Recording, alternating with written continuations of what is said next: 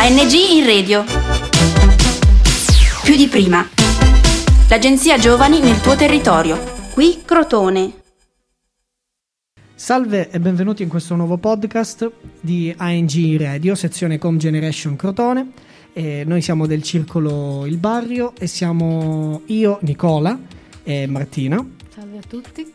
E oggi intervisteremo Filippo Sestito. Ciao a tutti. Filippo Sestito è il presidente dell'associazione che ci ospita, ovvero Il Barrio, e fa parte della presidenza Arci ed ha coordinato anche il gruppo nazionale Ambiente e Stile di Vita. E nel 2017, come ci può confermare Filippo, di cui ci permettiamo di darti del tuo... Assolutamente. Ecco. Ha iniziato nel 2017 la campagna contro gli sprechi alimentari. E questa campagna si chiama Avanzi Popolo. Potremmo fare qualche domanda, probabilmente ne aveva una Martina. Sì, come prima domanda, da dove è nata la necessità della campagna Avanzi Popolo? Allora, noi siamo un'associazione che è composta da tantissime realtà di base sparse in tutto il territorio nazionale. Prima della pandemia avevamo circa 4.000 circoli in tutta Italia, questo era il numero complessivo. Diciamo in generale, che abbiamo mantenuto nel corso degli ultimi anni, decenni, diciamo. Avanzi Popolo nasce dall'esigenza specifica da parte di alcuni circoli che hanno costruito processi di sostenibilità al proprio interno, ma anche rivolti alla comunità, quindi di portare al proprio interno una serie di dinamiche e di un ragionamento e la promozione all'interno delle pratiche dei circoli. Non so se voi sapete che cosa sono dei circoli Arci, specialmente nel centro e nel nord Italia, ma anche qui da noi. Quei circoli che hanno somministrazione di alimenti e bevande sono dei bar sociali, così li chiamiamo noi, che sono a supporto dell'attività istituzionale e servono per autofinanziarla, cioè per autofinanziare tutte le attività che tu fai all'interno del circolo, culturali, musicali, sociali, ambientali, eccetera. Hai il bar sociale che ti serve ad autofinanziare insieme al tesseramento la tua attività, e quindi da lì è nata l'esigenza di portare delle pratiche di sostenibilità all'interno delle nostre strutture e dei nostri circoli, e quindi all'interno anche delle nostre attività di somministrazione di alimenti e bevande.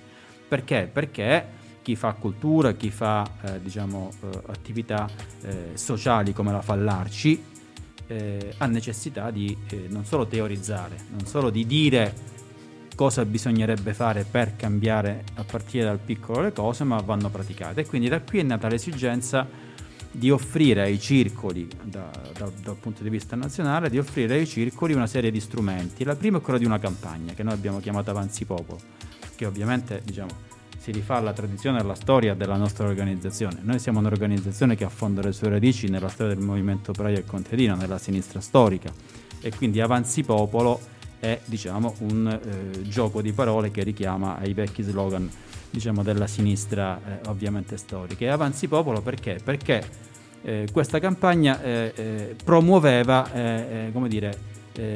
la capacità di non produrre scarti alimentari e quindi di ragionare all'interno dei circoli, di utilizzare tutta una serie di accortezze, di smetterla di utilizzare bicchieri di carta, di smetterla di buttare la roba che restava sul bar o sul banco durante dopo la fine della giornata, e quindi tentativo di chiedere alle persone di portarsi a casa anche all'interno dei circoli Arci, non soltanto dei grandi ristoranti come spesso avviene, per cui tutti siamo abituati, ma anche nei circoli Arci, di portarsi a casa quello che restava attraverso una serie di gadget che noi davamo, cioè delle buste di carta attraverso le quali tu potevi inserire tutta la roba che avevi acquistato e portarsela a casa. In realtà era una scusa, in realtà Avanzi Popolo e la campagna Avanzi Popolo era una scusa per portare all'interno dei circoli Arci i temi della sostenibilità ambientale e i temi di che cosa? Della filiera corta per quanto riguarda l'approvvigionamento degli elementi principali, quindi l'aspetto dell'agricoltura a chilometro zero.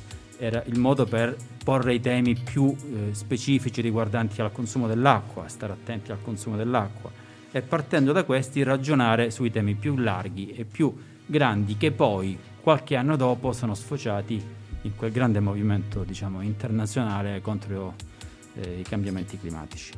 L'obiettivo di fondo era questo qua, è stato questo qua, ha funzionato tantissimo. Perché per noi è stato importante come organizzazione? È stato importante come organizzazione perché noi siamo un'organizzazione, diciamo, strutturata, storica, quindi un po' pesante nelle sue, diciamo, no? Nel suo modo di gestire una serie di relazioni. Cambiare non è facile, quindi avevamo necessità di inserire piano piano all'interno dei nostri circoli pratiche e metodi, insomma, che non erano del tutto, diciamo, no? Ancora praticati e visibili, specialmente nei circoli storici. Ok, grazie mille per la sono stato sufficientemente chiaro, Martina. Sì, no, assolutamente. A tal proposito, visto che comunque è una campagna del 2017, quindi ormai sono 4 anni, anche in seguito alla pandemia, perché sono successe tantissime cose, specialmente l'anno scorso, che è stato il peggiore anno a livello mondiale dopo gli anni delle guerre. Che cosa effettivamente è rimasto di questa campagna nei circoli, anche a livello di sensibilizzazione per questa tematica? Guarda, oggettivamente il tema del Covid e della pandemia ha spazzato via la stragrande maggioranza dei temi e delle attività fatte in precedenza. Questo, diciamo, è oggettivo e non possiamo non rilevarlo. Nel senso che l'emergenza ci ha trascinato tutti i nostri circoli a lottare per bisogni immediati, molto più urgenti, che sono quelli appunto di rispondere alla pandemia, che sono quelli di adattarsi e di far sì che i nostri luoghi, i nostri circoli non potessero essere luoghi di trasmissione del virus e quindi adattarsi a tutte le normative vigenti, fino al punto in cui, ci hanno letteralmente chiuso. Perché mentre i bar e i ristoranti in qualche modo, pur con tutte le limitazioni, sono rimaste aperte, i circoli Arci e tutti i circoli in generale sono stati chiusi per decreto, per DPCM, e quindi noi possiamo svolgere soltanto ed esclusivamente le attività sociali. Questo, ad esempio, oggi siamo in zona gialla e in Calabria fino alle ore 18, ma in zona arancione non puoi fare nulla, e quindi l'attenzione principale dei circoli è andata a provare a restare in vita, perché la pandemia non solo ha posto un problema di crisi sanitaria, ma ha posto anche un problema di crisi ovviamente economica. Però i circoli non si sono fermati a questo, perché i temi generali sono stati accantonati. Chi faceva musica dal vivo non lo fa più, chi faceva questioni culturali, teatro, piuttosto che ricreazione, non lo fa più, chi riusciva a fare altre attività di carattere ambientale non le fa più, comprese quelle relative alla sostenibilità ambientale, quindi anche al tema di cui stiamo parlando. Però la stragrande maggioranza dei nostri circoli ovviamente uso una parola brutta, si è riconvertita. Cioè è andata a soddisfare quei bisogni emergenziali che si sono evidenziati durante il primo e il secondo lockdown, la prima fase e la seconda fase di questa pandemia, ad esempio trasformando i propri circoli in luoghi per dare cibo, sì.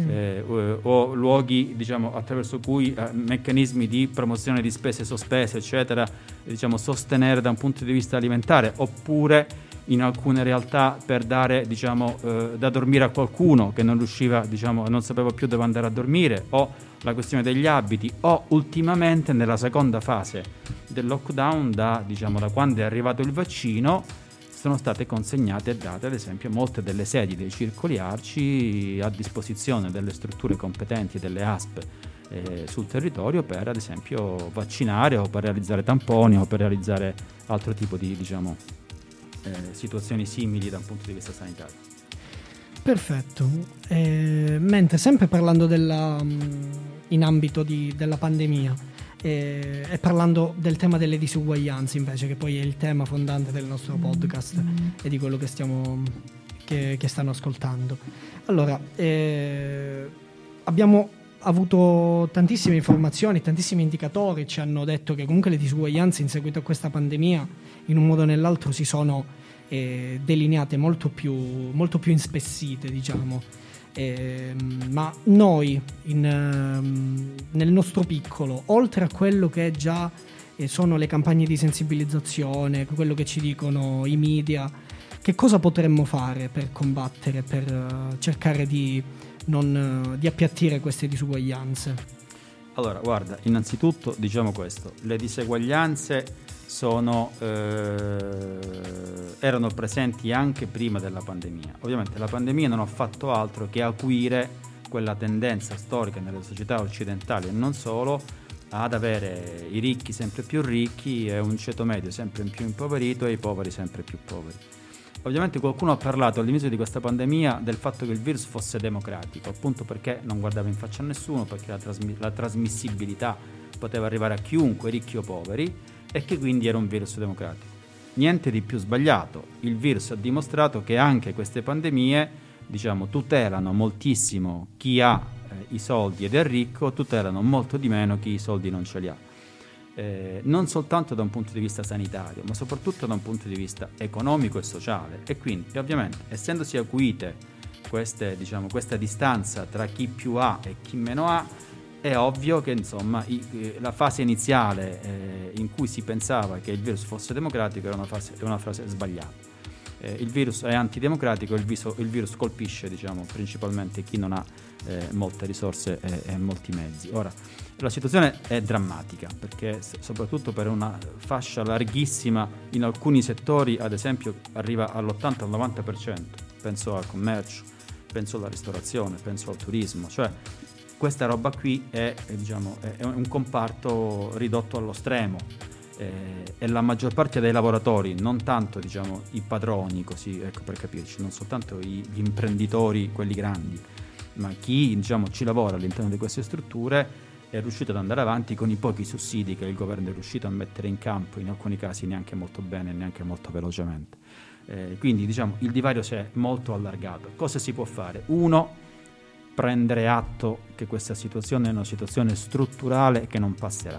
Quindi avere la consapevolezza che una volta finita la crisi sanitaria resterà pesante per molti anni una crisi sociale ed economica, e su quello bisognerà far leva e bisognerà lavorare affinché le diseguaglianze possano accorciarsi e ridursi. E questo è un primo passaggio. Il secondo passaggio ovviamente è quello di immaginare di stare dentro un processo di cambiamento, cominciando ognuno a fare delle piccolissime cose, perché facendo bene o il proprio mestiere o il proprio lavoro o facendo delle piccole azioni quotidiane si può dare un contributo, e se queste piccole azioni quotidiane diventano su scala molto più larga, quindi di massa, riescono a dare un contributo notevole. Ad esempio, cominciare a sostenere i consumi di chi produce all'interno del proprio territorio, cominciare a sostenere le piccole attività commerciali del proprio territorio, andare in vacanza in luoghi molto più vicini e meno esotici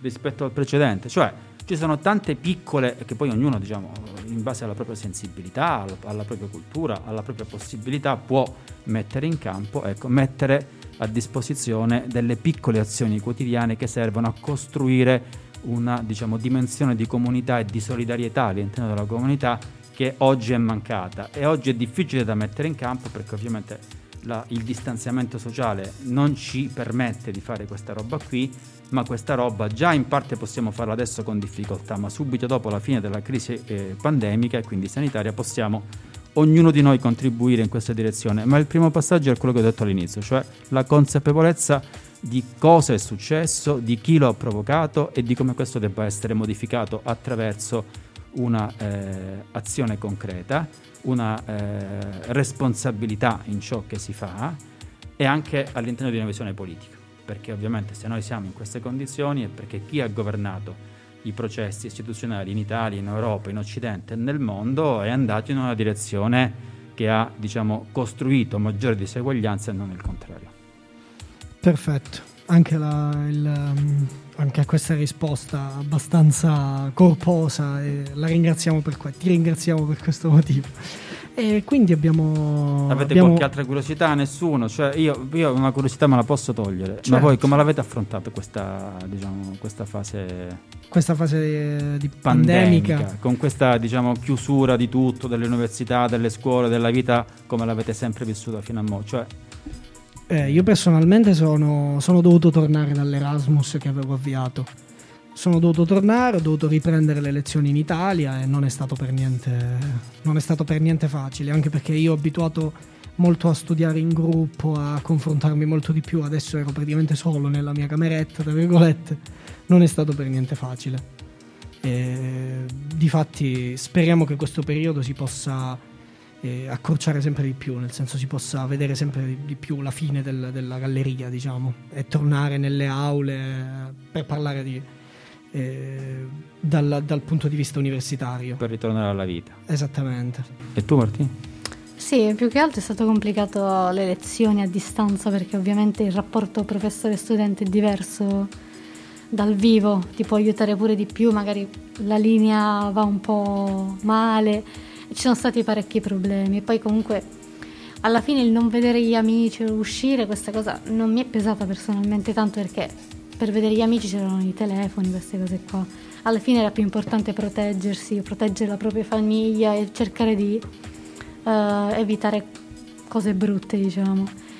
Quindi speriamo che adesso comunque la situazione migliori e dovrebbe tornare alla normalità, non presto però. Beh, speriamo. Il prima possibile. Speriamo, sì, speriamo. Allora, però da queste emergono due cose, poi veramente, perché gli spunti che avete dato sono estremamente interessanti. Uno, quando finisce sta benedetta crisi pandemica e questa crisi sanitaria, bisogna tornare a una nuova socialità, perché e torneremo tutti, specialmente le nuove generazioni, quindi voi tornerete a una socialità nuova, diversa rispetto a quella precedente, con una maggiore consapevolezza e magari modificando alcuni, diciamo, meccanismi precedenti.